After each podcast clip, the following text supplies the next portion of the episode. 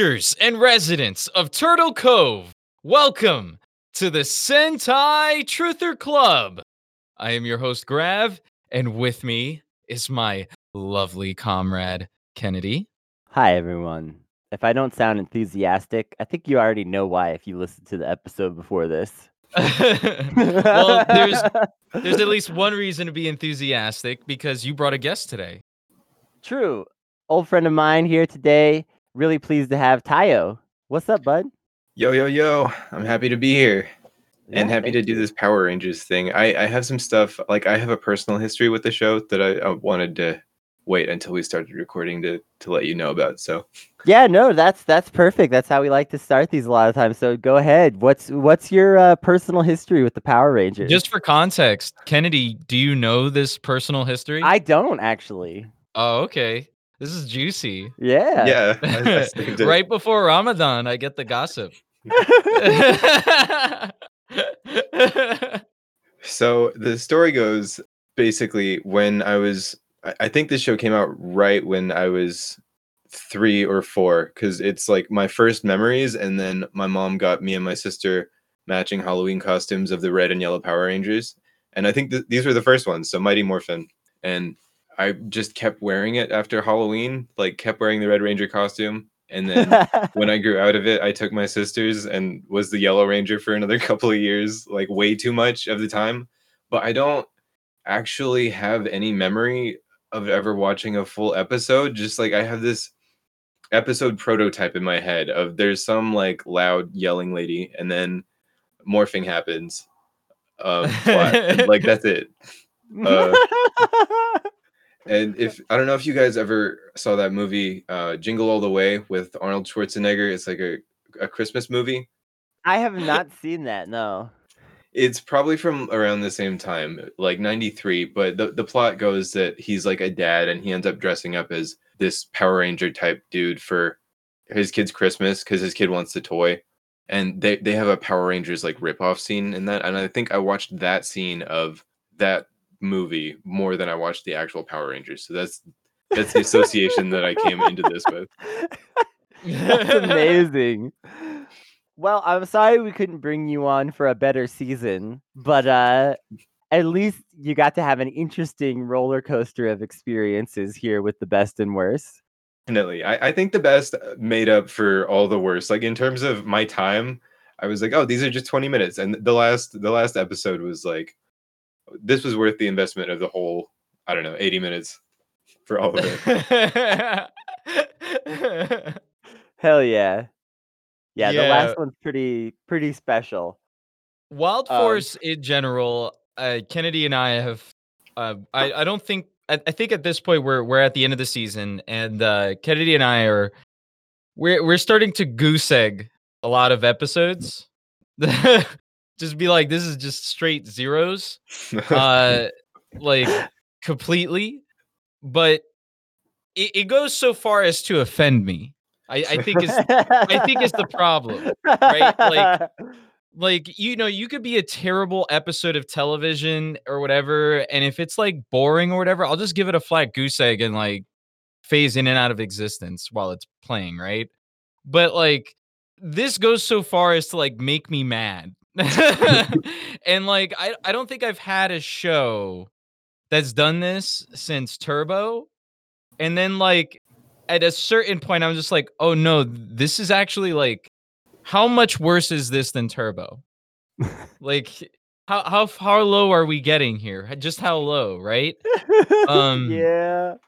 it's it's an awful thing to witness when you've just coming off of a season that's like one of the best. I don't think it's personally the best but it's definitely one of the best and so like getting it to this it just sucks. But you know i'm really glad that we had you on for this because i specifically i made sure to to pick a specific couple of episodes that were musically related. Yes.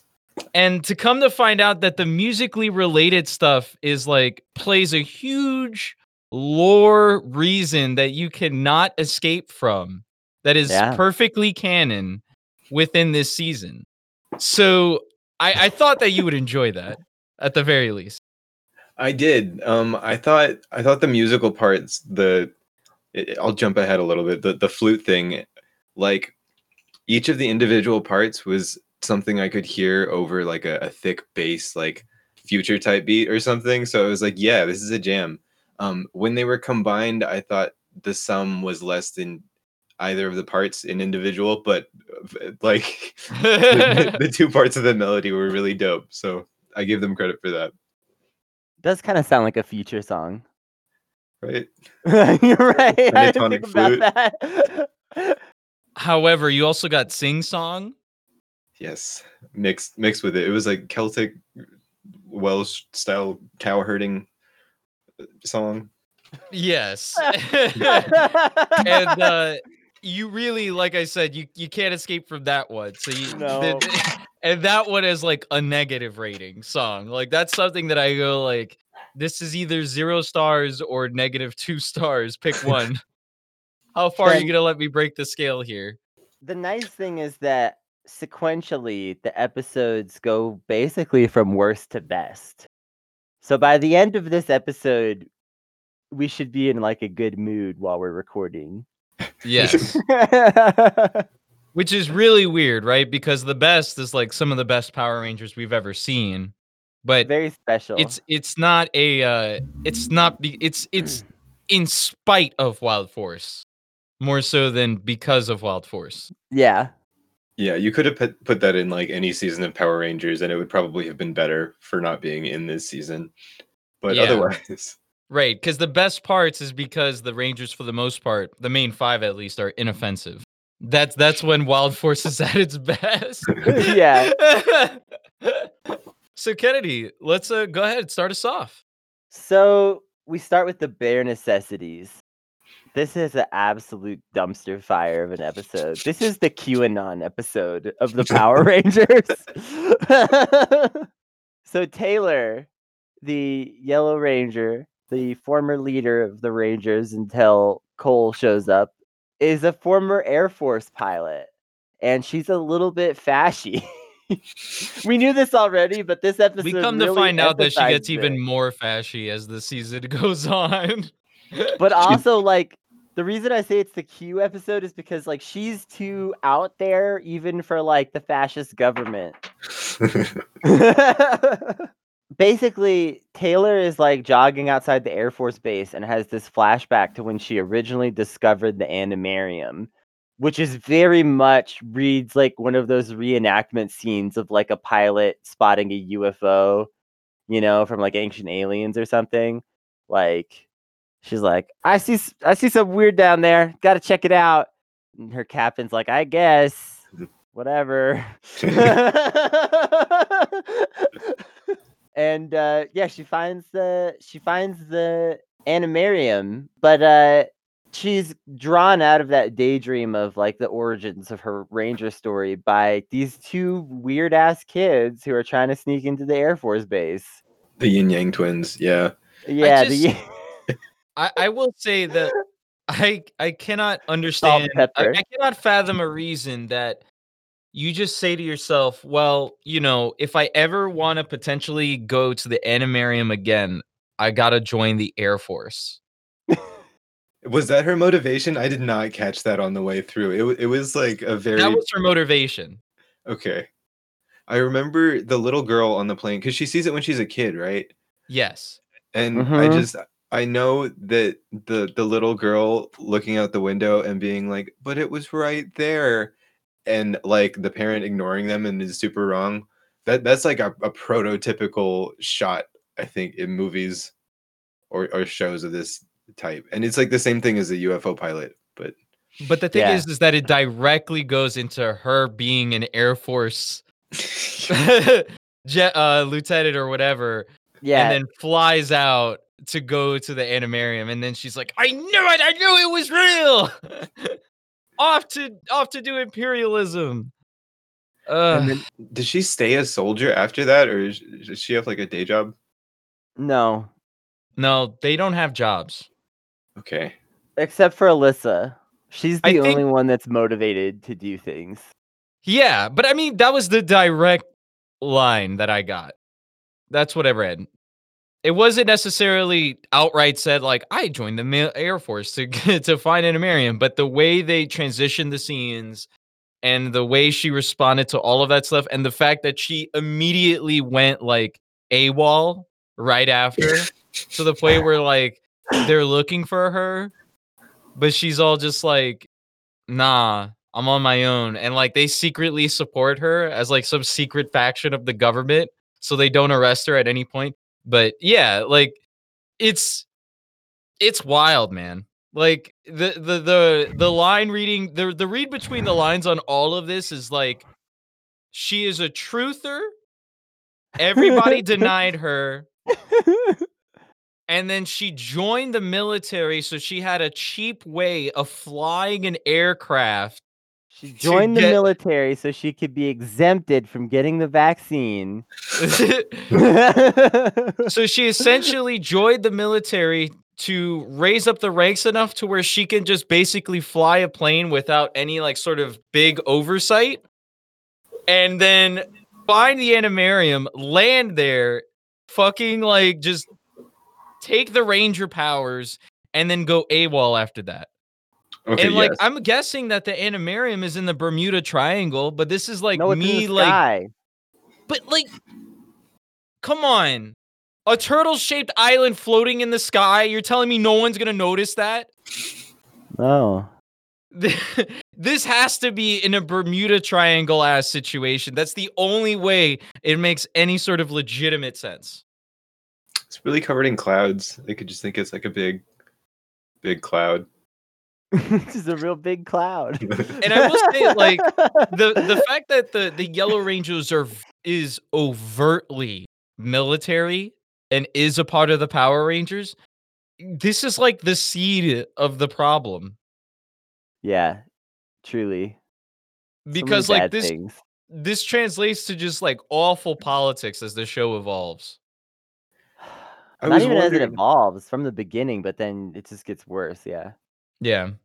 All of the like season names are like speed force or like time force or whatever force so in my mind and like based on having no real memory of this show i was thinking they were all like military quick reaction reaction force or like swat or whatever like are, are they shield because it seems like they have some kind of government connection No, right No, no. no.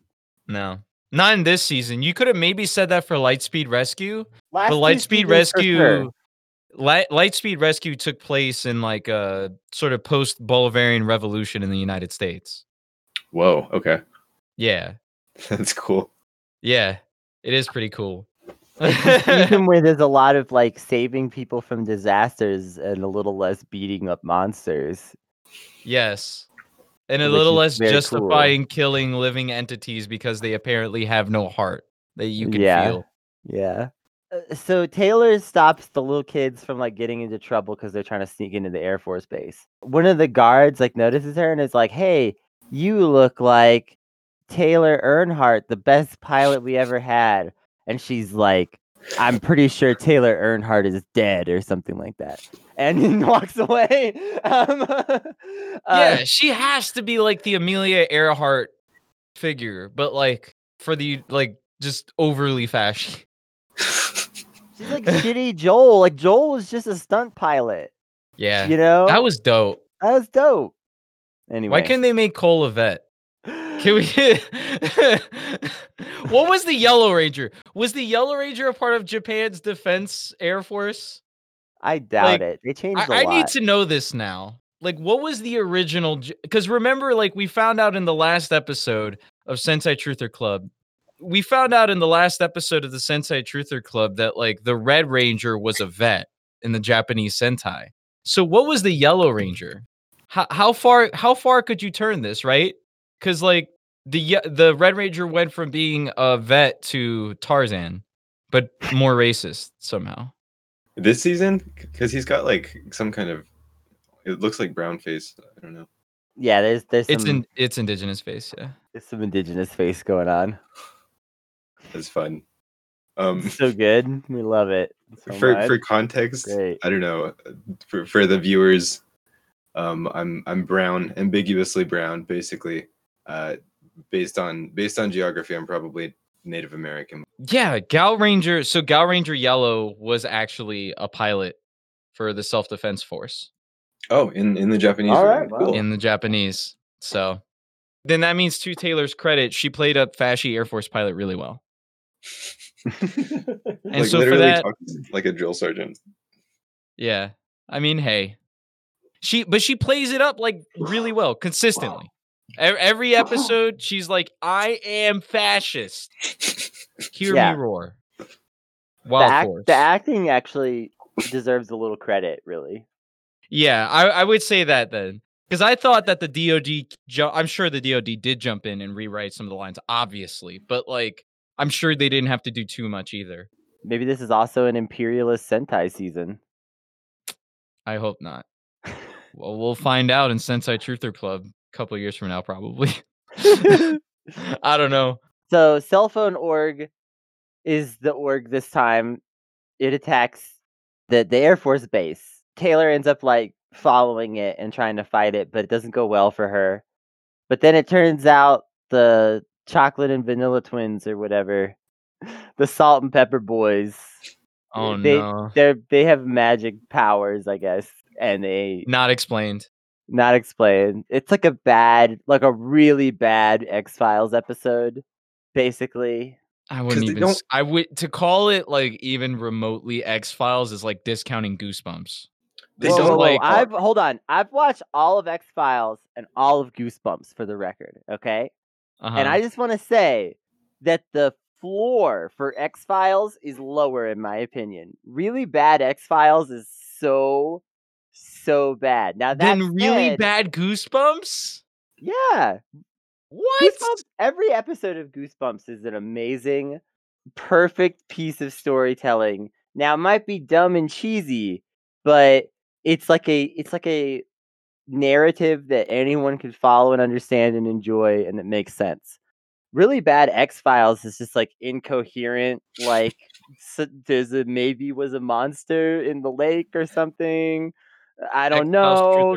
Someone disappeared. Like I love I love the X Files to be clear, and it's a better show overall because the ceiling for X Files is incredibly high. But right. but the really bad X Files is like just incoherent, like conspiracy nonsense that you just cannot untangle and never goes anywhere. That's how this feels, hundred percent. That's the I- whole season, though. Well, like I don't know. That just seemed par for the course for me. because this like it, they didn't have them talk and it felt like that was some you could you could work that but it felt like it was just an excuse to not write motivation or an explanation or anything like it, it feels like the bones of what a story should be but there's no nothing actually there this is Yeah. like Screenwriter Guild strike era levels of writing. Yeah. Right? Like, Yeah. remember how that tanked like Two and a Half Men and like a bunch of other shows around that era? Uh, just across the board. Like, this is what that feels like. Okay, this is like okay, so X Files actually used to like take open submissions for episode ideas, same as Star Trek. That's this is cool. like probably some very rejected X Files episode. Someone would have written, sent in, and they're just like, no, no chance, bud. and then Haim Saban was like, I'll give you $45 for that script. yeah. So the, the the the unexplained, non-speaking Wonder Twin kids temporarily defeat the monster, drive it away, and then heal Taylor also with their magic powers. The other Rangers show up by then, but to kind of like not exactly the same place. You know how that goes. And uh, uh, they're like, "I'm at the Pizza Hut," and Taylor's like, "I'm at the Taco Bell." I, I don't see you here, dog. they they just like they're not in exactly the same places. So the four rangers go to fight Cell Phone Org, but they find that oh no, their morphers don't work because their morphers are cell phones, and Cell Phone Org blocks cell towers, and some somehow this makes sense in Power Rangers Wild Force, a season where the technology is not like if this had been the, if they, they had done this in Lightspeed or Time Force, it would have been a perfectly coherent plot.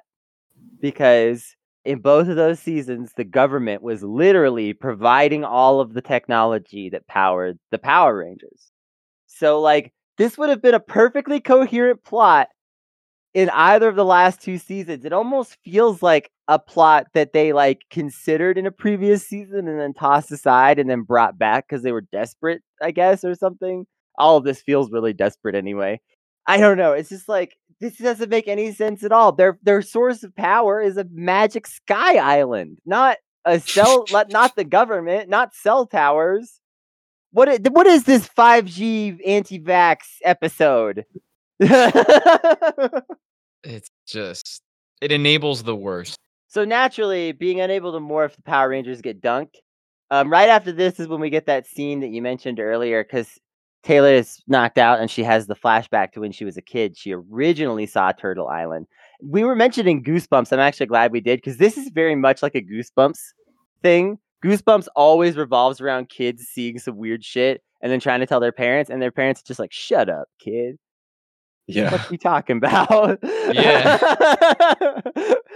little little girl Taylor is just like looking out the window, like, "Mom, look, I see something crazy," and her mom is like, "Honey, I don't have enough Xanax to get through this flight. I need you to stop talking." um, She That's the moral look out the messaging of Goosebumps, isn't it? Parents just don't understand.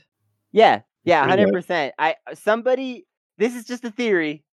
Somebody in R.L. Stine's life that was like a mentor or parent when he was young. Something was going on in his life that was not great, and he was trying to explain it to them, and they did not ever listen. That I can one hundred percent say I feel positive about as a theory. Now it's not fact. Again, it's a theory, but my God, all of Goosebumps revolves around this core central theme. it's just like how we have the working theory here that Haim Saban was probably badly hurt by his mother or another woman close to him when he was young. Time and time again, it proves true. so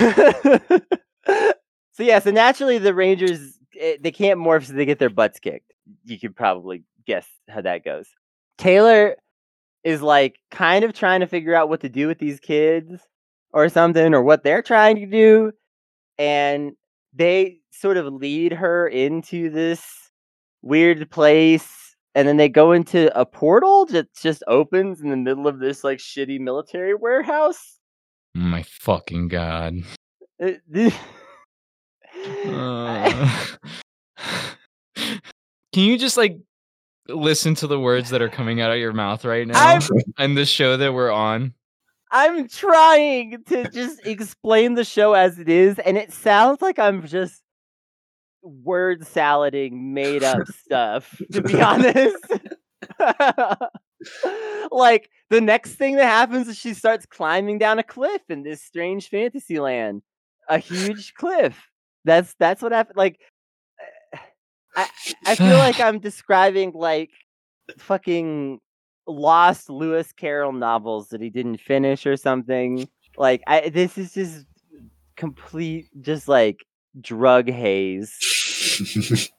So anyway, she gets some like magic flowers from the bottom of the cliff and then she flies using her Power Ranger suit cuz she could suddenly morph again and she takes the flowers to the kids and it's just a whole I hate this.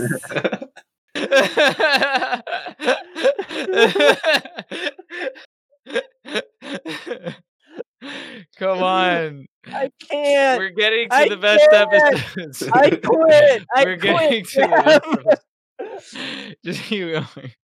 That's that's pretty much it. I mean, there, there's like Power Rangers stuff, but it's copy pasted from any other episode you take from any season.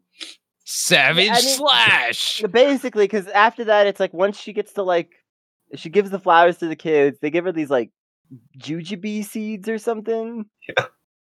And then dried up old prunes, and then that means everyone can morph again. So then the Rangers morph, and then Taylor shows up, and then basically they start punching the monster's buns, you know. And they do that thing where they slap the ground a couple of times too. Yes, and we get to see uh, we get to see double Nuckum with the bears for hands, which I, I liked it. I mean, it, it lasted two seconds, but the words Yeah. double knuckum. It sounds like a, a rap lyric or something. I like the new Zords. To clarify, To be clear, when when when Tayo says it's basically just a bunch of Power Rangers stuff from there, I want to be super clear that like he is not exaggerating at all in the sense that like all these weird plots that we mentioned just go away. They they fight the monster, they beat the monster. They talk to the little kids one more time, but they don't learn anything about them in that moment. then little kids never show up again. and then they turn into the Megazord and fight Big Monster.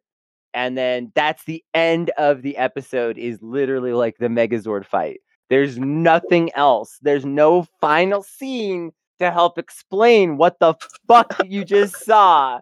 In every other season of Power Rangers that I've watched, even season one of Mighty Morphin Power Rangers, and even season two and Turbo, to some extent, has done something to explain things. Ju- even if it's just like an info dump on like in one conversation or something, they've done something. In this show, in this season, they don't fucking do that. And in No. this one, it just makes the episode weird. It just makes it weird and cruel torture. No, it's really I really want to keep emphasizing how weird this is about this season in particular. In previous It's seasons, it would always be it would always be like they're back at the base and they're talking with Zordon and Alpha, and they're like, "Hey, Zordon, uh, what happened to the to that magical uh, motorcycle anyway?" And Zordon would be like, "Ah, the motorcycle of Excalibus only appears in times of dire need, Rangers, or something like." You know, and like explain why like we never saw the thing again or whatever. Like, or they'd just be hanging out at the juice bar, just talking, and they'd be like, what do you what did you think about all that? And they just like talk it out for a second or whatever. Like there would always be a final scene in episodes that needed it. Some episodes didn't need it but in episodes that needed it there would always be a final scene to just kind of be like hey there were a bunch of weird loose threads in this episode let's just wrap them up real quick while that may be cheesy it is preferable to this just this is just I I picked this episode because I felt like this one in particular just really exemplified so many things wrong with the season. There are a lot of other episodes kind of like this, We had a runner up. much We had a bunch of runner ups to this. like um, eight runner-ups. yeah. like it's it's not like it's not like we ran out of contenders and these are like the only two that we can think of. Like we have a max limit on how many bad episodes we can pick just so that way we don't uh you know overload our guests with episodes and also really bad episodes. Right. so like if we do have worst episodes we limit each other to two individual picks and if they happen to be the same one that's just how it is you know Usually, but in this case, we literally seasons- had like nine. Yeah, and usually most seasons we just have one episode that we agree this is the worst, and we just we just roll with that. But this time, no, it was yeah, there were so many bad ones. This one I felt though exemplified the fascism of the season, and also just the complete incoherent storytelling. Like I said, there's a lot of other episodes that are kind of similar to this in some ways and aren't much better, but are just slightly better this one is really like at the bottom of the barrel and just gives like a really good picture into just the average shitty episode for this season and how just completely messy and ridiculous the storytelling is. Like I said, little kids, magic world, flowers. CGI looks pretty good though. To make those alright. rubber balls with the Zords in them look good, like that takes quite a bit, honestly. Yeah. It I don't have know, looked a I- lot worse. I don't think I knew those were CGI. Even I thought they were just like Super Bowls. Light, just very nice light touches of CGI. It's when they go whole hog on the CGI that it looks terrible. So uh next up is Sing Song. you want to sing us the song, Kennedy? How does the song go? I Come on, what's the lyrics? I don't even remember the fucking all I'm gonna get it wrong. I wonder if I type Power Rangers Wild Force song, would would that song come up or would the I should have probably be the written. I should have put the whole lyrics in the in my notes. Clearly, I'm sorry. It's okay. I just I know it's we- annoying as fuck. Okay, wait, And it on. doesn't hold sound on. good. I, I've I've gone through the trouble of just pulling up the episode. The look on your face as you're listening to this. It's actually a lot of lyrics. That's what I was thinking. I was like, More Oh lyrics than God. the intro.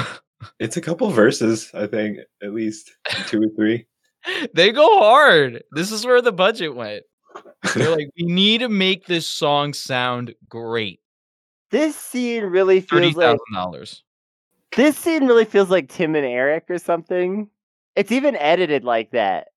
Like, do you remember how weird that scene is edited? Yes. The light was weird. They're Where, like, in front of a had- green screen and it keeps like transitioning between different random shit. Yes. You're getting ahead of it. I Mm, know. yes. This this episode is too incoherent to even explain though. I'll do my best though. this really this I was like I was like this is why when you were like can you sing the song I was like I think it's a lot of lyrics and now I'm watching it it's so long. It is. Oh It my is. god, it's such I I really had blo- I thought in my mind it was like a 20 second song.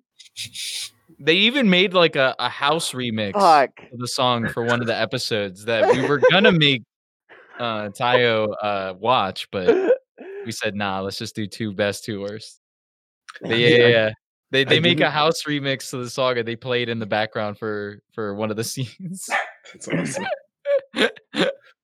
I didn't hate this one. I thought it was like the song is bad, but it had story. So relative to the one that I watched right before it, it was it was like a giant jump up.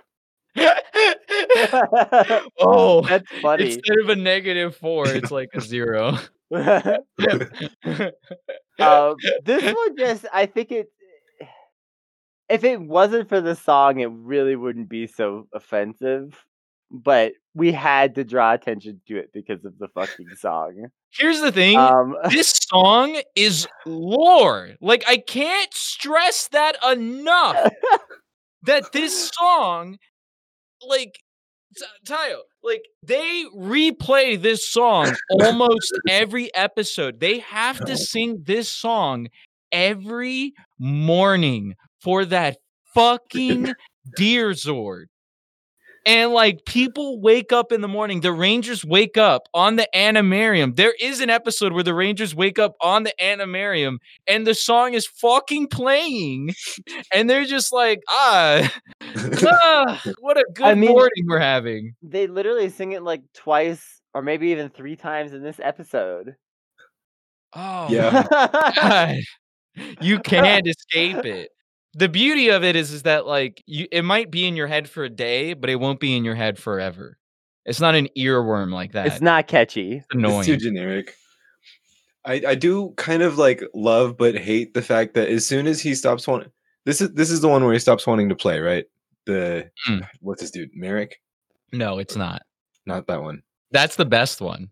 But the Deer Zord, okay, so I like I like the way the Deer Zord looks. He's cute. He seems fun to be around, and his head, like there's certain multi tools that are made of just like sheets of cut steel. I think like a Deer Zord multi tool would sell. He's he's he's got a good design. He's fun. uh, a deer Zord with two um, Swiss Army knives as Yeah. antlers. He's got, like, Always comes strapped. the antlers, like the the antlers, have the fucking steel that comes pops off that, that pops off the hatch, reveals turrets, starts Yeah. firing. I think this episode is important because it helps to emphasize how much they botched potentially good ideas. This whole like get new Zords all the time thing is actually kind of hype in some ways. They just keep ruining There's a it. specific point. Well, you know what? Yeah, I'm gonna give you that one. I, I think that the second round of Zords, barring like maybe two or three of them, um, are really good designs, and the CGI is just fun. I think, but the the main issue, and I think it, it, it this episode really emphasizes it too, is that when you have a movie and it's it's kind of shown in the Marvel movies too, where a lot of people are like, actually, this is why you don't do movies completely in CGI, is that you can't interact with the scene, right? So because of that, we get a lot of standing shots of the Rangers talking, and it's just like you see them talking like to the, off the distance, right? And then the Zord kind of like does some like. moves their head around or something like that, and then it goes back to talking, and then you know like it doesn't flow well, and like because they can't interact with the scene, we're supposed to be emotionally invested in the bonding between the Wild Zords and the Rangers, because frequently Cole will just talk to the Red Lion Zord, and the Red Lion Zord will respond and like you're just kind of like this is supposed to be like a a nice bond between Zord and and human and uh nah. How am I supposed to relate to your bond with like a robot see a CGI robot? And like in the uh I want to say it was the I want to say it was in the Lost Galaxy crossover was the one where yeah, because that's when they had the fucking Galaxy Beasts. God, those sucked. That's- um, uh, that wasn't that didn't but but when they the had worst things combined when they had the Galaxy Beasts, Cassie climbed on top of one of them in the in space Lost Galaxy crossover and was like standing on top of the Galaxy Beast and they composited it together and made it look okay. That was like 3 seasons ago. And they can't do something like that now? Yeah there's never a scene like that we never we never have those scenes There's like Uh, one scene where a ranger rides on a Zord early on, but like it's very rare that we get treated to something like that. And instead, like you say, it's like it's like a shot of Cole being like, "What do you want, Red Lion?" looking up at the sky, and then the shot of the Red Lion looking down, going, "Ruh, ruh, ruh, ruh," and then like cut back to Cole.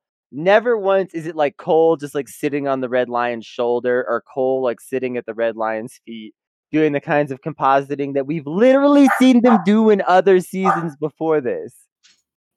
So I don't know why they cut the budget or just didn't bother with any of that stuff, you know? Like it just didn't make sense to me. ridiculous situation, honestly. So it's Um, really hard from from what I've heard of actors doing it to to make scale translate, especially like because it's not even it's not the fact that it's a robot; it's that it's CGI. Like the Jurassic Park, the big puppets and stuff. Like if you're staring at that, I'm sure it, it's easier to kind of emote with it. Yeah, I it's bad. It's really bad. So okay, let's try to just quickly explain this episode somewhat. So uh Master Org has this tombstone org that is really strong. It's like a unusually strong monster. The Rangers really need something ultra like beefy to help with this one in particular. And because this one like no matter how many times they beat it, it just comes back to life basically. They can't really like beat it completely and it's ultra strong, so it's kind of just like wearing them out.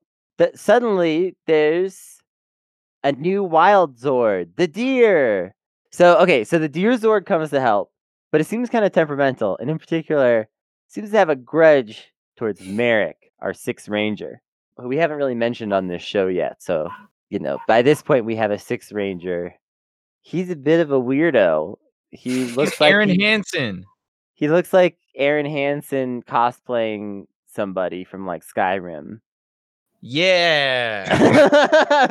There's something innately cool about that. I don't know. It's like, ah, this is like what- this was one of my well, you know, this was back during like 2002, so like Newgrounds, you know? And like I was just like, ah, yeah, Metal Gear Awesome and all that other shit. I knew Um, the kind of people that would have thought that this character was cool as hell at that time, so I get what you're saying, but I still would have hated it even back then. I I would have thought I still think to this day, right now, I think Merrick is pretty cool. I think for somebody who's just playing a rule of cool character for the most part, He's pretty good, but that's also in contrast to the fact. I think honestly, I'm gonna give him props and say that he's innately more interesting than the Titanium Reacher. He's he's relatively interesting. He's not bad. Um, he certainly helps to alleviate some of the problems of the season slightly, not a lot, but a little. yeah, there, there's Um, no, there's no. You can't, you can't compensate for bad writing. You can only smooth it over. Eh, Also, it just doesn't. eh, His arrival doesn't represent like a huge shift in the overall storytelling. It's just oh, occasionally Merrick's plots are kind of a little better than some of the Everything other else stuff. Is he like a some kind of like Byronic or like anti-hero? Because he seems he seems troubled, like the Shinji Ikari of this season. Sasuke, yeah, yeah, just the Sasuke archetype. Um, they're really into the last few seasons. Troubled Sixth Ranger, starting with In Space, where they didn't really like go too far into it, but they kind of like dabbled in the idea of a slightly troubled Sixth Ranger, um, and then they've been sort of like messing with it in different forms since then. But that's been like their their po- main like primary theme for Sixth Rangers lately. So yeah, and basically this one what differentiates this one is the fact that he looks like rule of cool aaron hansen. He is a volcel white knight who is like a bit of a persona non grata character. So cool. Like like there's like she like the like him it's clear that him and the princess have a relationship of sorts and they have to like sneak around.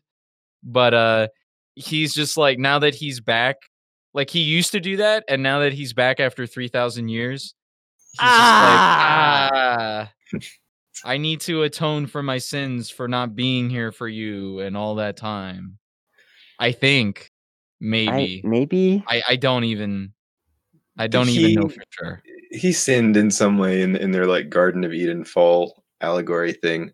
Um, I I really like the the ancient warriors wardrobe bothered me a lot because it, for the same budget, I think they could have like they're in this really sheer long dress. Like, I mean, it, it's not a dress; it's a cloak, right? But when you see cloth armor, it's usually thick cloth. This stuff looks like it'll rip in a stiff breeze, and they're they're carrying around swords and not much else. Like that's their armor is this this shroud and a helmet, and they're like free swinging everywhere, and and their sword. It's it's not safe. You're not wrong. I don't have much to add. I'm sorry. So, uh, we we have our laundry list of negatives. Trust me. uh, so Merrick is in trouble with the Deer Zord. Um, and the Rangers asked Merrick about it, but it kind of like so we. This is part of why I wanted to do all this explanation is because Merrick does not tell them shit. He's just like, "Stay out of my business," Just and walks off. And the Rangers are like, um, this is everyone's business, maybe, but okay. We, we need to know why the Zord isn't obeying us. they go to talk with Princess Shayla, and she's like, oh, dang, you saw that Zord? I figured that deer Zord was never coming around again.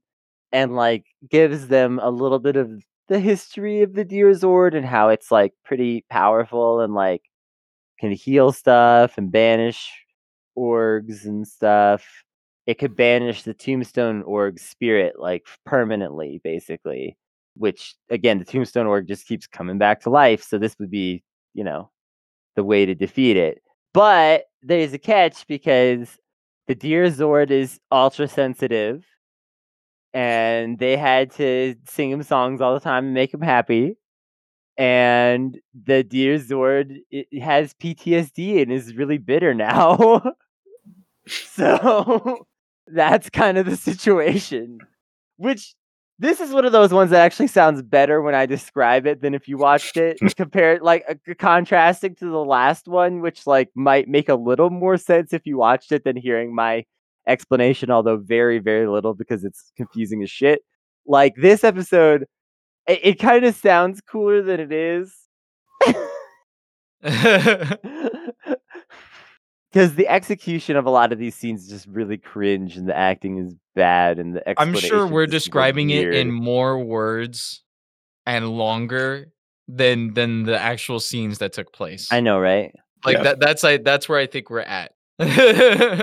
So Merrick, in the meantime, goes to see the Deer Zord and is like, "Hey, listen, we we never uh we never abandoned you or abandoned the planet, and the planet needs you again now. Like, come on, join up with the squad. Like, let's do this." The deer, like, seems like reluctantly interested after like Merrick kind of explains the whole history of why he was gone for so long, what happened, et cetera, et cetera. You know, Deer Zord does not give a fuck. he's not he's not super sway, but he's kind of like, "Eh, I'm at least willing to maybe hear you out further. What's in it for uh, back back at the Animarium, Cole in his typical fashion is like, "Yo, dude, what if you and Merrick like perform the song again, dude? Fucking That would be rad." God. You know, um, in my head, I blocked that out. I thought I thought that the reasoning was was that they did used to sing it thousand years ago, and that they're just repeating this song. So you're telling me that they invented this song? no, no, no. They used to sing it. Oh, they used to sing it. I'm oh, just saying that it's Cole's idea for them to get the band back together. Oh, so Cole's like, let's get the band back together, and Merrick is like, damn, we really Um, do need to do it. But at, at- well, but at first, Princess Shayla's like not sure. She's like maybe too much has changed. You know, she and Merrick, eh, when they used to play music before, it was a little bit of a Fleetwood Mac situation, and they were cheating on each other a lot. There's a lot of bitterness now. You know, can they still make the same level of music? Um, we're really we're really stretching here. I'm just trying to find a fun way to I- I- I describe got a terrible question. Piece of that television. I, Uh, I got a question, uh, Kennedy, just What's just for reference, so that way we don't have to like go on about this in the season review. Uh, do you think that there's any like on-screen sort of like connection between the two? what do you mean by that, though? Like, is there? Do you think like there's like a spark between the two, or anything that you could really latch onto that they like they're selling the performance, that they have feelings for each other? no, they don't sell it at all.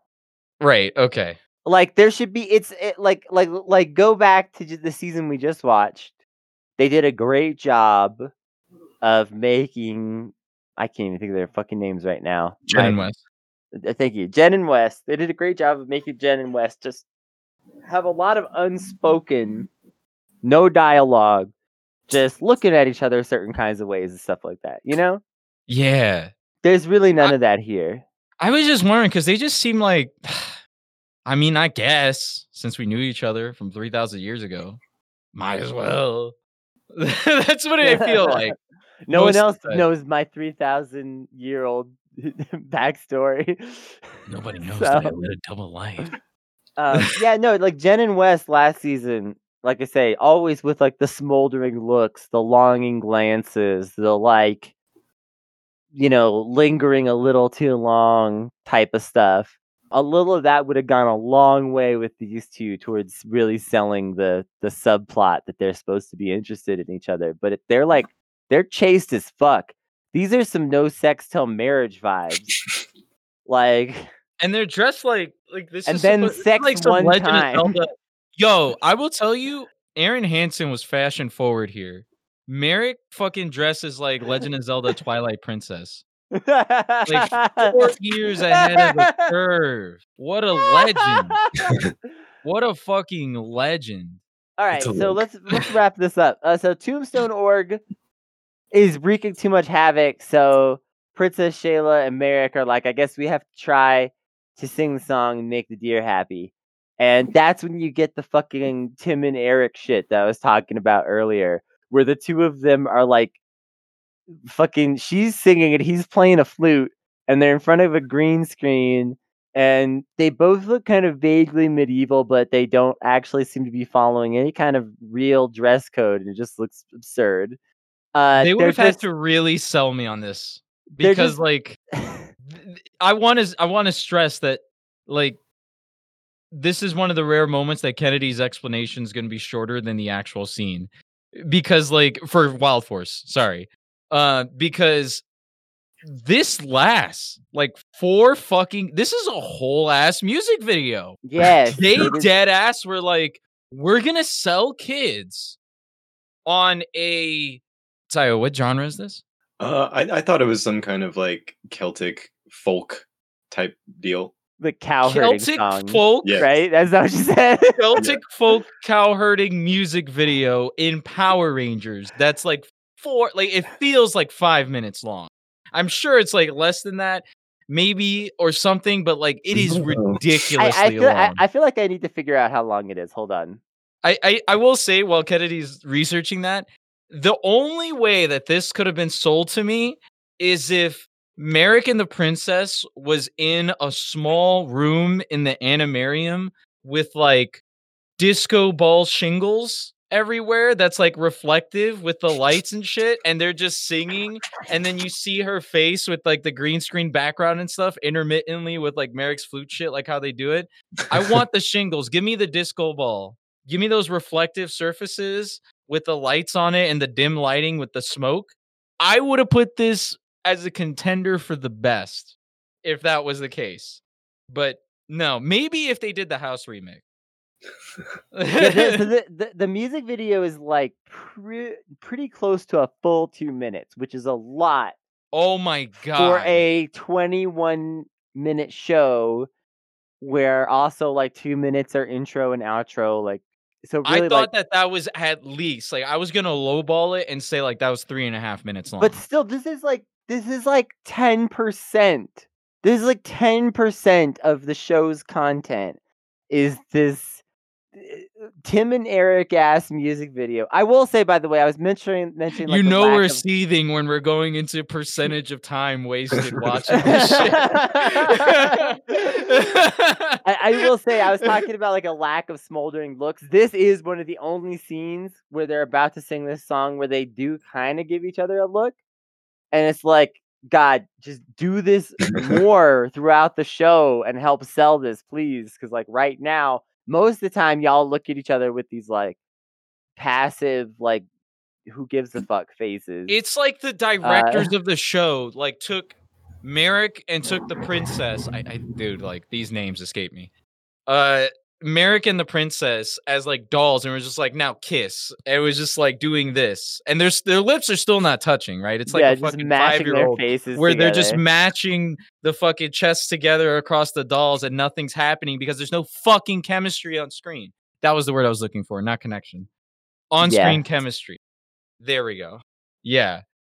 It's just not there. that the only reason I, I could even tell that they were supposed to be romantic was like the shots that they framed. It wasn't anything between the actors. I think I do remember them looking at each other for a minute and I was like, oh, so they're they're a thing now. And that was about as much thought as went into that. yeah. Yeah. Yeah. The Deer Zord, just to quickly wrap up, the Deer Zord, of course, joins the team, defeats helps defeat the big bad. The one saving grace I will say that I have for this episode is that, like Tayo said, the Deer Zord is really cool, and the Deer Zord has healing magic. Which Even in during the music Zords. video, when it cuts to the deer Zord kind of like looking pleased and nodding to the song, like that's the best It's part. Cute. That's the best. so It's kind of cute. You you can't I help want but a be like, Deer Zord. As much as I hate what's happening right now, like I kind of wish I was just seeing more of this, honestly, and less of the weird music video. Like, You know what's a good comparison to this actually? S not SD Gundam. The Chibi one. that you remember a- the Chibi one? Right? Is that SD? Yeah, super deform. Yeah. It reminds it like reminds me of how cute SD Gundam was in a way. Where like the CGI obviously wasn't that good, but like the way they used it was fun for the Zords, I would say at least. I would definitely want a plushie of that deer Zord though. It's so cute. Yeah. Yeah, it's pretty adorable in some of these scenes. I can't lie. No front. Yeah. And so the Deer Zord joins the team. Yep. Yay. Big surprise. Big surprise. This is the creation. You guys witnessed the birth of the main Wild Force song outside of the intro. Yay! and we yeah we we hear this song a lot. In fact, we hear it in the very next episode. However, Consequently, the best one of the best episodes. This is uh Wild Force's pizza episode. I was I was equivocating it too. And I was really I was like I'm so sorry. I need to send this like right now. This is like one of the last minute decisions. And I was like we need to we need to talk about this because it's going to be amazing when we talk about it. there was a lot.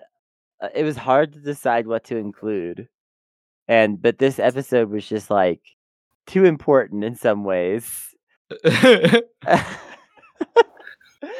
and it is a lot like the pizza episode from Turbo. It's not great because it necessarily excels way above the ridiculous storytelling, but more so just because it leans into the ridiculous storytelling in some ways that you ultimately can't help but like just laugh at and have fun and enjoy. But also, it is a relatively coherent episode. Yeah, and it features a Justin character. Ah, Pog, dude, Justin. Oh, that's the him? dude. oh up, man, dude. I love this. It features the worst of every season. Truly. In this Um, episode, though, holy shit! Uh, Yeah. I don't, I don't know if it goes to as great of highs as the fucking pizza episode, especially when we get into the next episode after this one. Yo, like this one, I was like, finally, someone says it. Finally. He's saying what we're all thinking. Oh my god, he admitted. It It was fucking crazy. I was so glad. so there's this kid Kite. He's an orphan, no one- He's an orphan, no one cares about him. The Rangers are the only ones basic The Rangers basically reluctantly take him in because uh the the police are like, I don't know what you want me to do with him.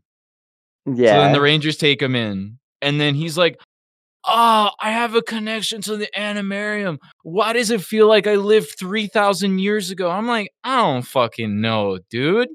Like, what? And like, he routinely talks about this and he gets scared talking to Merrick about it for some fucking reason. It's never really fully explained why, other than that they need to delay this plot point. And Yeah. this all sorts to come ahead in this episode of all episodes. so and Kite's a kid, by the way. Yeah, so- like the age of like Justin, maybe. Maybe younger. so the so Kite is like sort of a little mysterious and has sort of run off on them at the beginning of this episode and Cole's out looking for him by um asking pigeons for help. Yeah. Just just The keep it going.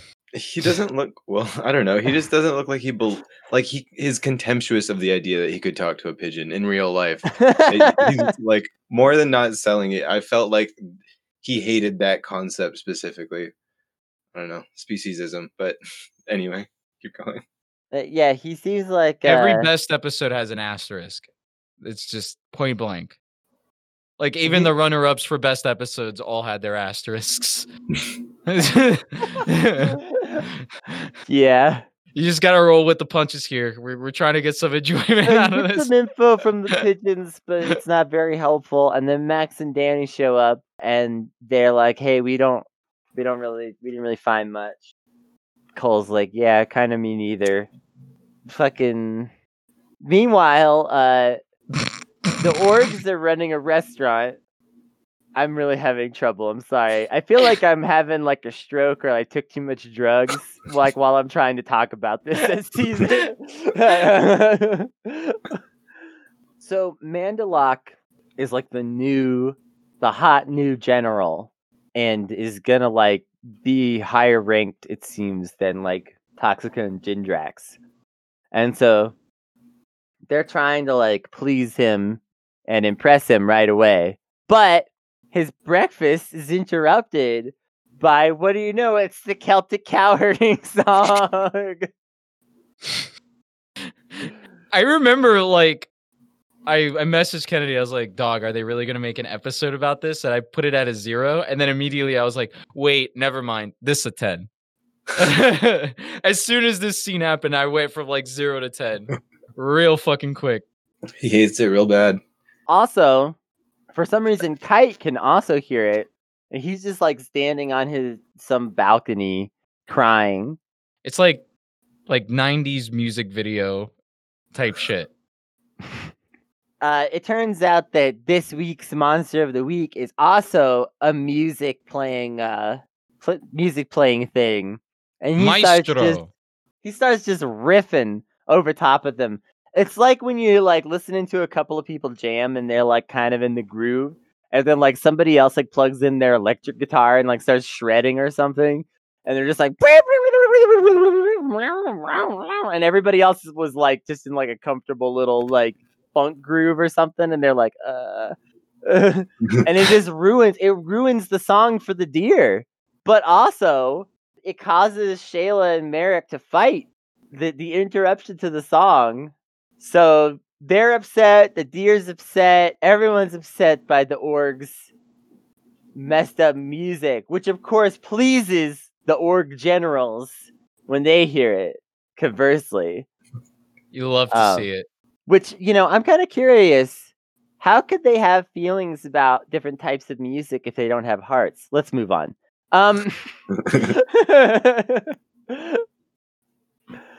so, uh, Alyssa finds Shayla back at the Ama- a- Animarium, and and Princess Shayla is just all upset, and she's just talking about what a dick Merrick is, and she's kind of right. I mean, Merrick is a bit of a dick, but um, He, I'm not gonna lie, he kind of plays with her feelings a bit. He's like on his fuckboy shit yeah, he's a bit of a fuckboy about everything. So because he like clearly is like very much into Shayla at this point in the show, where he's like outwardly said like, "Hey, I'm into you, but like I just can't right now," you know? Yeah. And so like, and yet they do this song together every day, and then they hang out at water cooler, and they, you know, they still do their thing, and then he's like, "All right, I'm gonna go fuck off now," and she's like, "Okay, I guess I'll be here all by myself." yeah, he's definitely got some fuckboy vibes. Hey Rangers, just wanted to chime in and say that unfortunately the Craig recording got fucked up around this part, but for the most part, the Rangers are just trying to figure out how to beat the Maestro, and so the Rangers are encountering the Maestro for the first time. People do flash mobs wherever he goes. I love this shit. this shit's amazing. Everybody has to do this same synchronized weird ass Fortnite dance or whatever. And they're like freaking out while they're doing it. They're like, I can't stop dancing, help! Ah like, just like, like having like a meltdown all the while while it's happening. And sure enough, when the Rangers finally arrive at one of these scenes, uh, he just makes them start dancing. Um, and what's funny is that they are just start dancing really crazy too, like just really like some really out there moves. It definitely. love- they- uh, I think uh, Alyssa did the snorkel, which was funny. there's a, there's a little bit of like the robot in there. That's definitely Um, Cole's vibe. I don't know how does Cole like have the least amount of rhythm. Can we just go over that? he seems like the type. Uh, No, I, that makes sense to me, honestly. Everything about the like rip off Rambo thing that he's doing just strikes me as someone who is totally disconnected from his body and also the the outside environment. Hilariously, he is Latino, so I, I just I don't understand. You're disappointing me yet again, brother. your, your Um, name is Ricardo Medina Jr. Come on, get a fucking grip. so Merrick shows up at the animarium, and this, I think, this is another reason why this was a contender for best and ended up in the picks is because like, again, this is one of the few scenes throughout the season where they actually sell like their characters' relationship, not just the romance part of it, but also just like their friendship and stuff too. Because even that is not sold well at times, like the fact that they have a history and a friendship and things. Merrick comes to to see Princess Shayla, and he's like, and she's like, "What are you doing here?" Which is kind of funny because it's like, well, this is kind of his home too. Um, but but that you know, uh, but you know, she's just upset. And he he's like, listen, he owns up to it. He's like, listen, I, I fucked up. Um, I don't come to hang out with you enough or like just spend enough time here with everybody. And he's like, listen, I just have all these bad memories and like PTSD and shit from all the shit from before, and it's it just weighs on me. And I, I miss life from before I was, you know, frozen in time for three thousand years. And Princess Shayla is like, Your delivery of that was actually masterful and made me like sympathize with him more than the on-screen performance. but I will say this is probably Merrick's one of Merrick's best moments for sure. It's a good moment for Princess Shayla too. Like some of her acting is a little off at times, but she's actually pretty good in this episode. And she's just kind of like, "Aw, listen, fuck boy, I love you. I, I forgive you for another six weeks." um, no. maybe maybe less because he's a he's really he's not good. Um, I, I think I read it the first time more like the mm. sympathetic way that you're seeing it now because what what I was seeing is like as soon as he decides he doesn't want to play for a little bit, she's immediately like, Your music is shit. You suck as an artist. And then like at the at the conclusion when he comes back and she's like, Oh, you don't actually suck. Like, why is your first instinct to go after his his his talent and musicianship? Like you could just be like, You're a shitty friend, but she's like, No, quit. Like That's all they can relate to each other to. That's why. Hmm. Like I, I bet you, I, I like those those uh, water cooler conversations aren't that deep. uh, I felt for I, I really, I really, I just don't any sort of emotional connection that they may have in terms of like how they relate to each other and stuff. It's just the music. Princess Shayla has no hobby. Yeah, Mer- Merrick goes out, he does stuff. Like he might be a fuckboy, but like he also has hobbies. Like he goes out in the forest, like he's all like, I like hiking, I like playing my flute. Uh, when I'm by myself, not because I'm obligated to. Like I have a genuine interest in music. You know, he likes to care for animals, all this other stuff. Princess Shayla just hangs out in the animarium and watches what the Rangers does and acts as like a sort of radar detector for orgs, she just vibes. which is kind of like another uh sort of imperialism analogy there, I would say, yeah. because she sort of dictates who the enemy is. So But- basically, um, uh, the Rangers are are trapped by the music as well. But then, oh, Shayla and Merrick show up because they made up and they start playing their song, and the two songs start battling once again. At first, Princess Shayla and Merrick are kind of winning, but then the Rangers aren't able to escape Flute Org, who sort of doubles down and just like focuses in on keeping them in particular trapped. But the playing of the the the cow herding song works, and the deer shows up and helps to sort of save the Rangers from that particular predicament. They fight the monster, monster get big, they fight the monster in the Megazord, none of the plots are resolved the end. It's a Wild Force episode. Yeah, I I had to rate it uh, a ten though, just be or that's overshooting it. It's definitely along the lines of the pizza episode. I don't think it's definitely as entertaining as the pizza episode, but just the fact that like the villains were just taking so much pleasure shitting on the fucking Rangers was so hilarious. There's a And, like- number of very funny scenes of both the Rangers and just like crowds of random people being forced to dance shittily, and it's great. It's fun. it's really good on-screen fun too. I, I I loved it for that reason and that reason alone. That and just like that song fucking sucks. Thank you for saying it out loud. it was like that uh it's almost like that Teen Titans Go episode where you had that one uh the comic book nerd villain or whatever was just like tell openly telling the characters on screen that like the old the old Teen Titans animated show was better and then it got shafted just to wrap it up in a movie and all this other stuff versus giving them the final season and Yeah. like just telling them that the current characters are trash etc and you're like hot damn finally someone said it Um, So I lied that none of the plots are resolved because actually, crucially, one plot is resolved before the episode ends. Kite is his Megazord. yeah it turns out the megazord in the sky that was uh appearing here and there throughout the season was kite who is an angel of sorts Kinda. also he's kind of like a like a gabriel like figure but also he's a zord god i don't know man He's a Zord.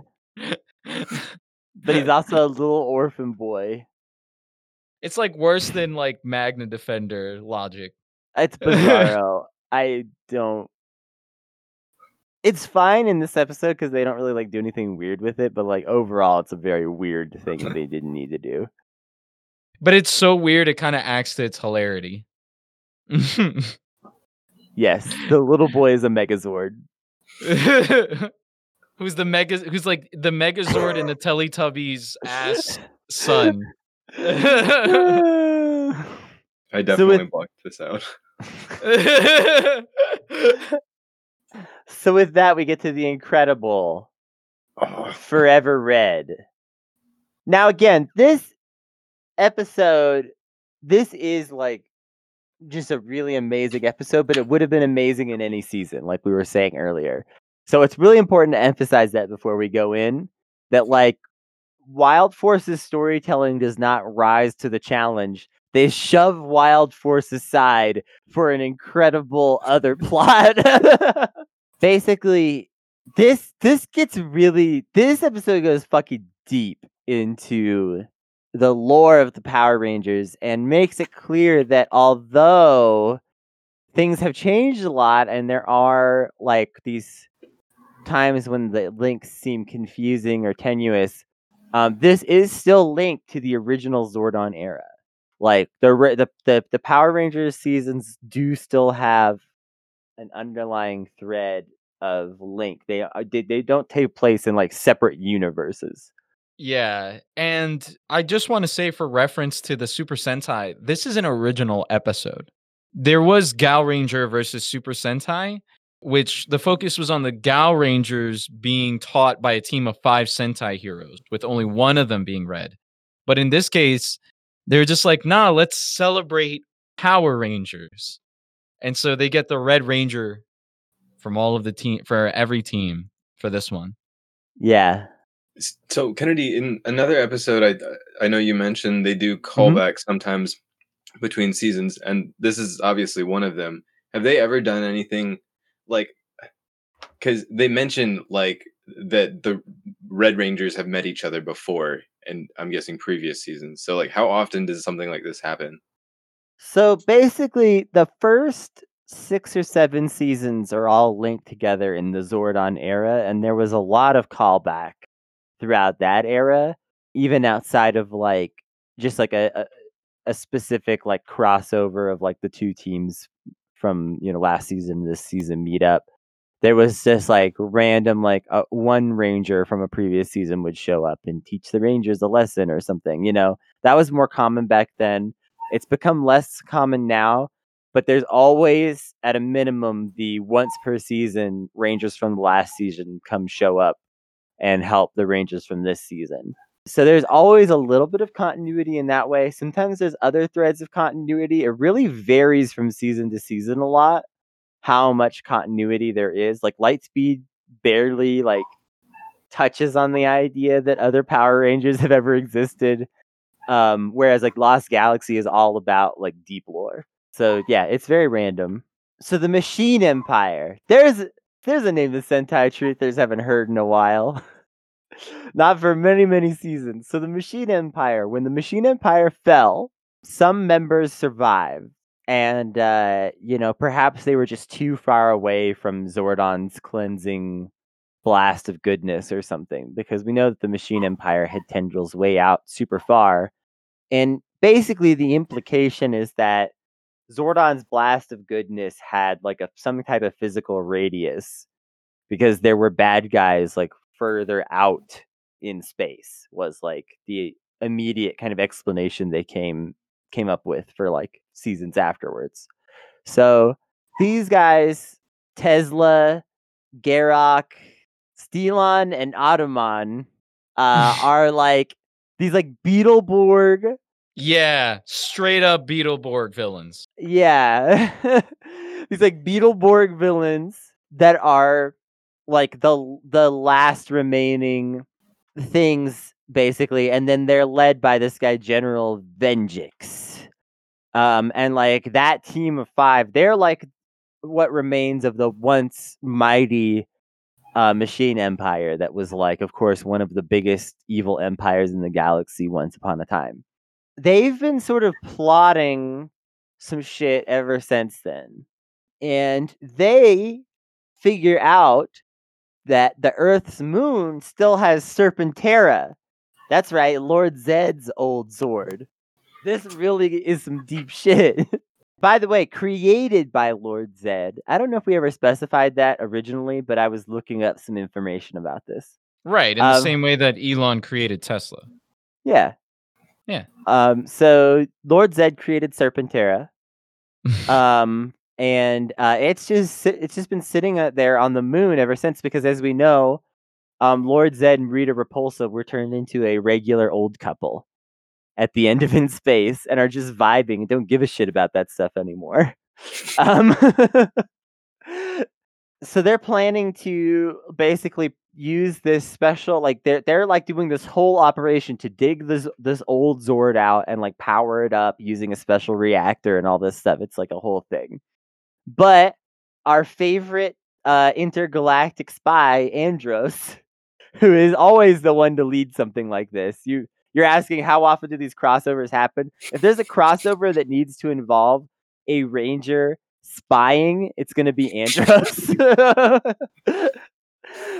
uh, Andros has, of course, been gathering intel on this situation and spying on them. But they catch him spying and like start to chase after him at the beginning of things, and it kind of just leaves on a cliffhanger with him. Meanwhile, some of the other Red Rangers start to turn up. Bulk and Skull also appear, which is incredible and confusing. How did Bulk get back to Earth? So that's a question for another time, Sentai Truthers. Maybe it's because he missed Skull. He left Skull, and then he was like, "I miss Skull," and then he asked the ga- the Lost Galaxy Rangers to take him back. Yeah, Also, he could have just. maybe. I- I'm sure he could have called in a favor because uh, he opens up his own club, Club Bulkmeier, Yeah, with his yeah. Lost Galaxy imperialism money. I, I'm sure. Also, I mean, he's you know he's cool with many many seasons worth of Rangers. If anyone could get transported around the galaxy, right? Yeah, it would definitely be Um, Bulk. Which is funny to say.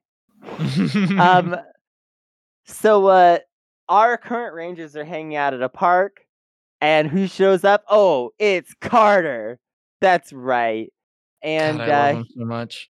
he's, he's like cole i need you to come with me meet up with some folks who ends up uh showing up to lead everybody oh fuck it's tommy oliver he's back Let's Hearing and all. fucking go in his early 2000s hairstyle with the spikes. He's the cool guy.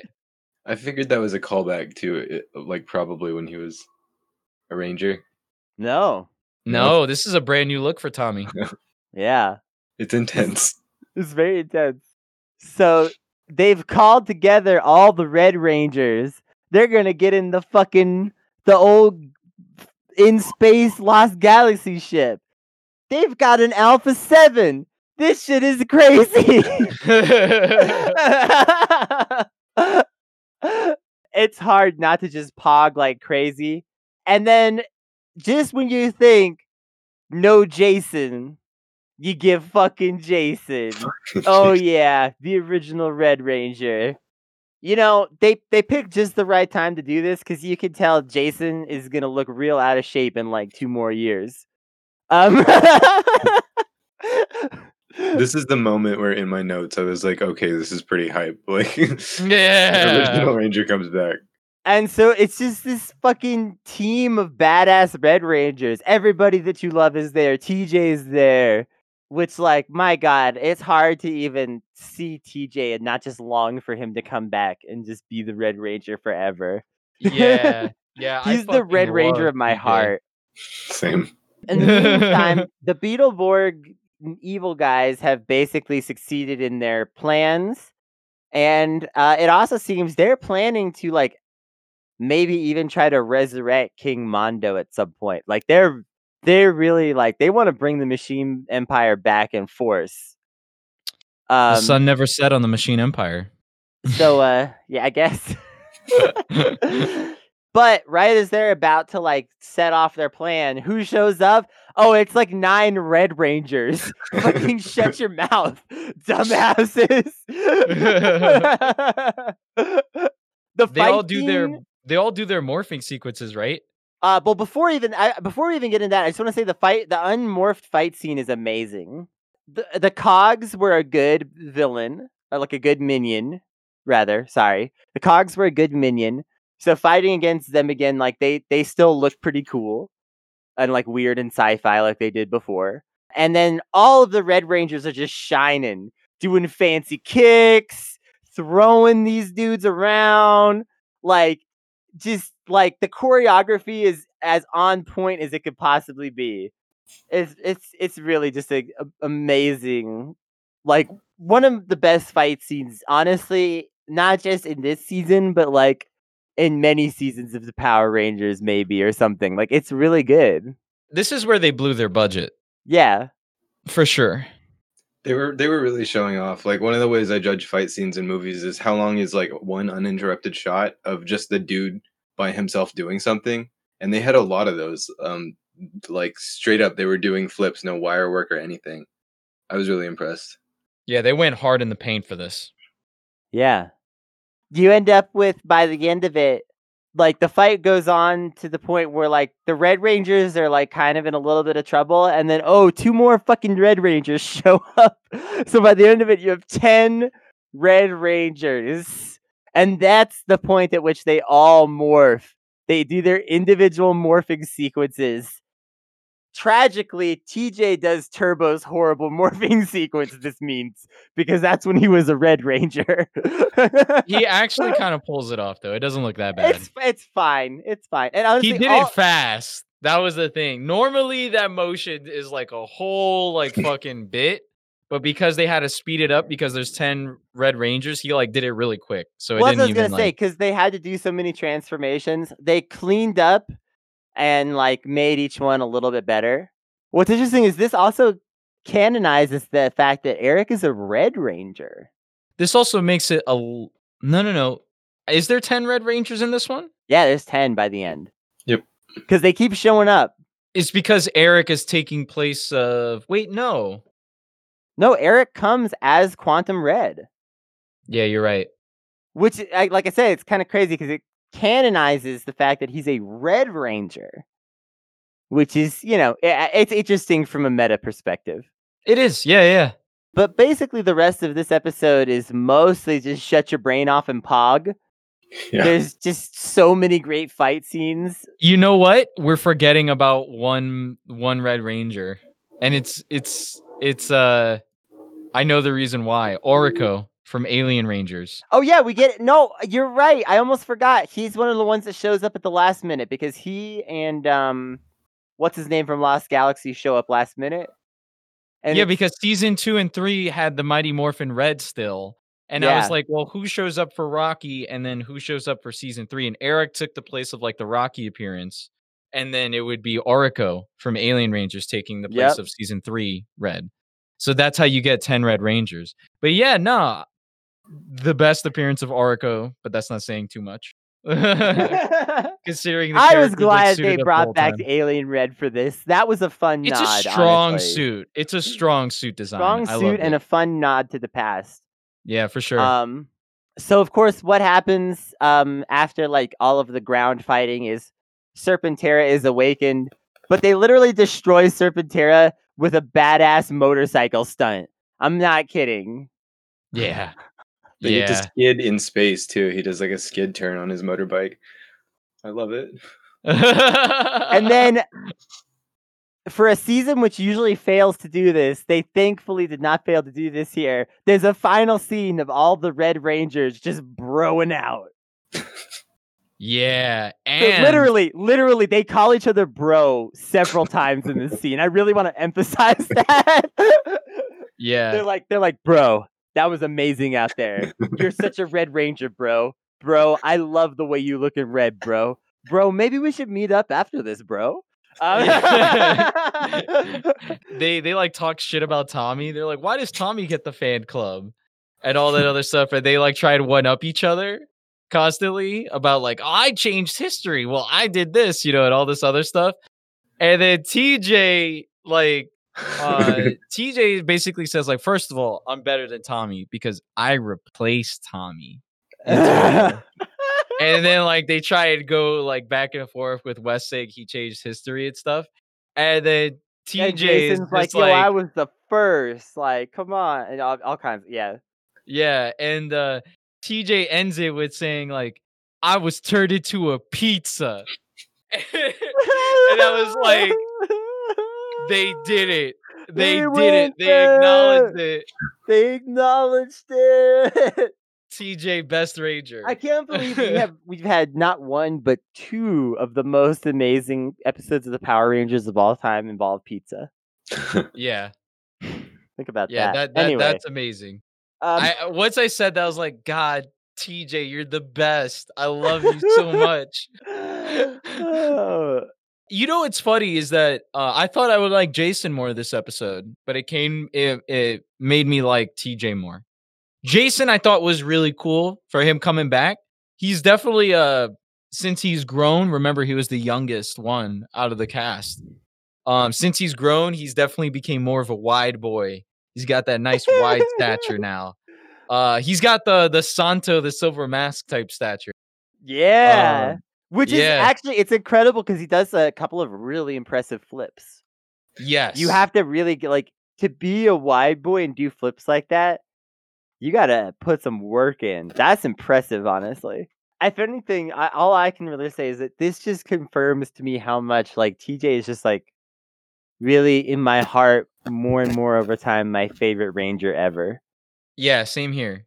Same here. Because I remember like when we were first going over Ranger rankings, I remember like, man, like Jason Best for me because I love like his his character arc and everything, and and I love uh the Zeo Ranger performance that he did and stuff. But like this one, like TJ's performance here just made me go like, man, I fucking love you, TJ. Like, damn, the character is so fucking good. So yeah, that Yeah. definitely solidified Yeah. it as like my top choice now. That's saying something with someone who has like a, a painting of Zeo Ranger gold on my on my wall. really fantastic episode. Again, works in spite of Wild Force, not because of it. Literally could have happened in any season, ignores Wild Force completely, ties into the lore of previous seasons for all of its interesting things. Really like like they basically just grab Cole and are like, You're a Red Ranger. Come along for the ride with the big boys. Like and Cole, for the most part, like Cole is inoffensive this episode, which is why it works. Yep. Because they don't try and like give him shine, right? Like they give him some shine, but they don't be like, "You're the most powerful Red Ranger so far. We need you." You know what I'm saying? No, Right. They're like, "Nah, son. Like we're all powerful. We're all Power Rangers. Let's go." And the fact that there was no like leadership conflict either, I thought that was going to be a problem because you have five, you have like ten leader characters all well. Yeah, Not and Aqua instead there's only just a little bit of te- like friendly teasing about it, but like there's no like weirdness. No, it's basically like, hey, the Red Ranger is typically the strongest one, so let's just borrow you. And it's like this is like a this is like a tactical strike force thing where it's like they need a, a, a large show of strength to just put this thing down put it right to bed so that it doesn't become a bigger problem, you know? Yeah. I think my only problem with this episode, outside of the weird Wild Force, Wild Force stuff that I always have to constantly add an asterisk to, is uh, yo, Serpentera. They did Serpentera dirty. Serpentera is do like the Serpentera dirty. biggest.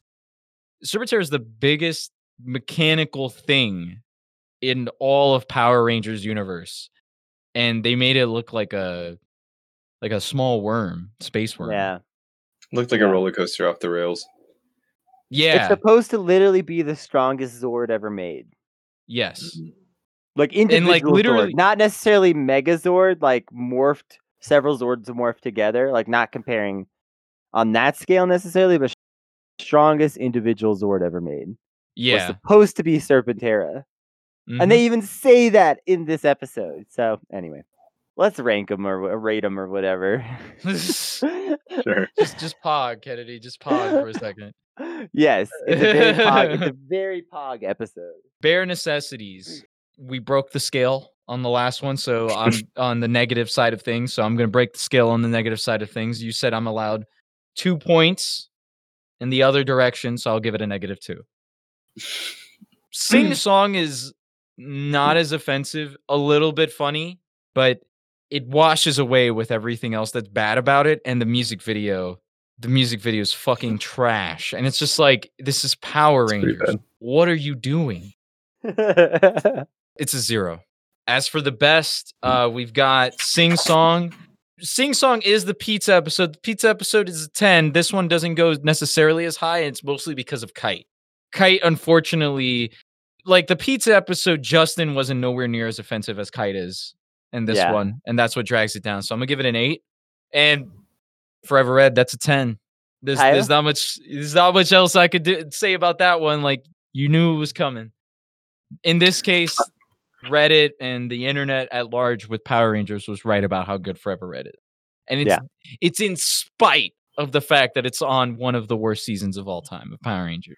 All right, I'll go.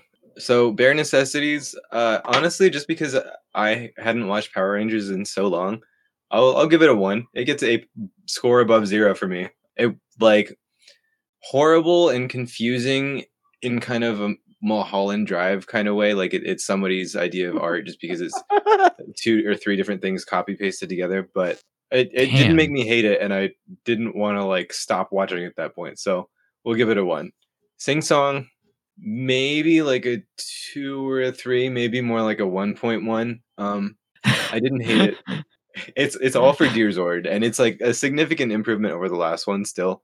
But yeah, I mean, I wouldn't like if I knew beforehand what the episode was in, was going to entail. I and and I wasn't doing it for a show. I would have chosen not to watch it. If uh, okay, what's the the flute, right? Okay. Yeah, actually, points points for the monster on this one. I liked our ocarina guy.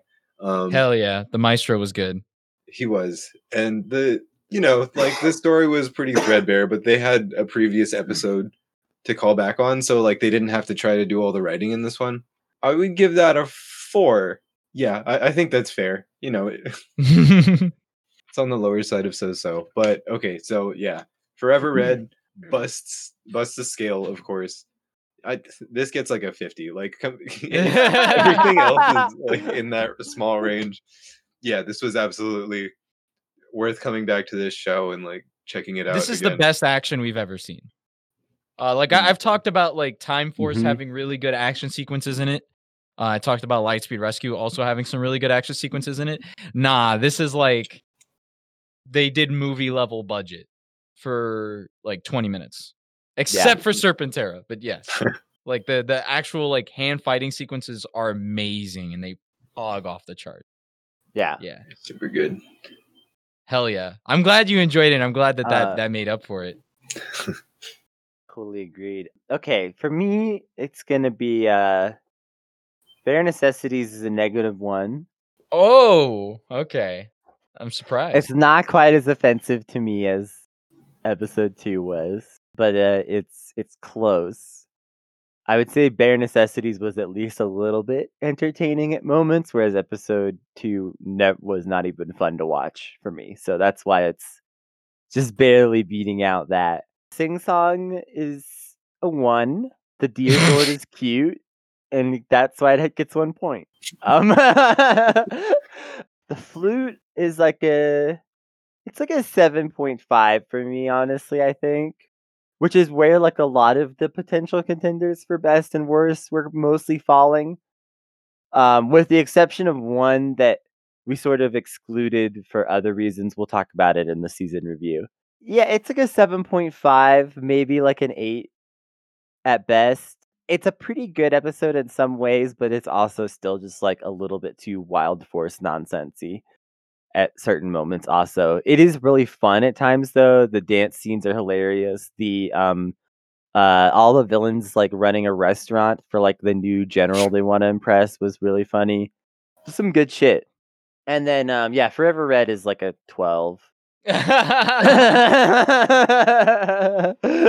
like again, it's it's completely in spite of Wild Force. They grab Cole, they whisk him away, and then there's no more mentions of Wild Force. it's just Red Ranger time.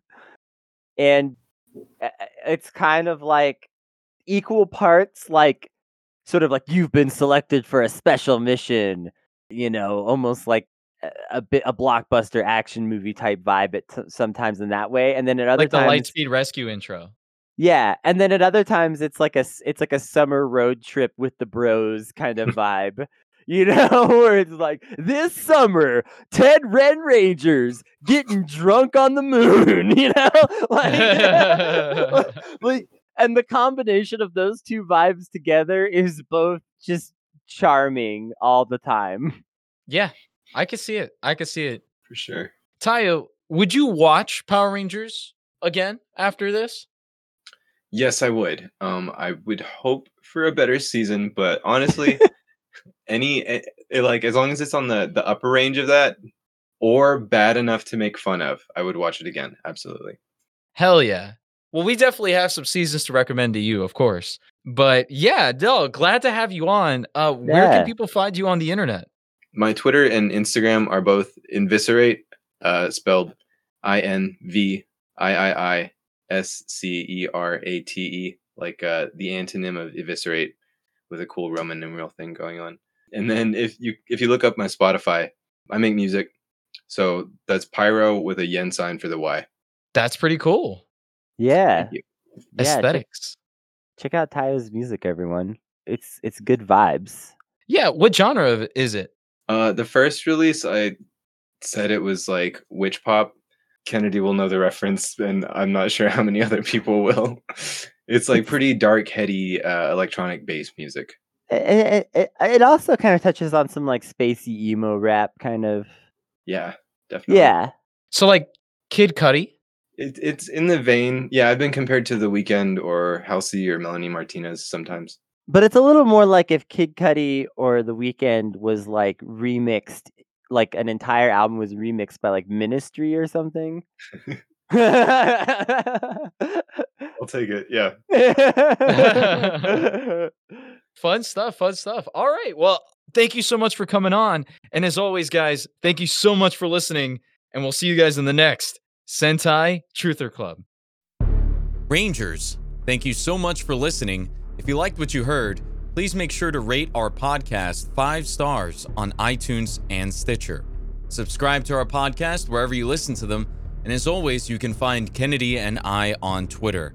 I am at Gravcast, and Kennedy is at Kennedy T. Cooper. Stay safe, Rangers, and may the power protect you.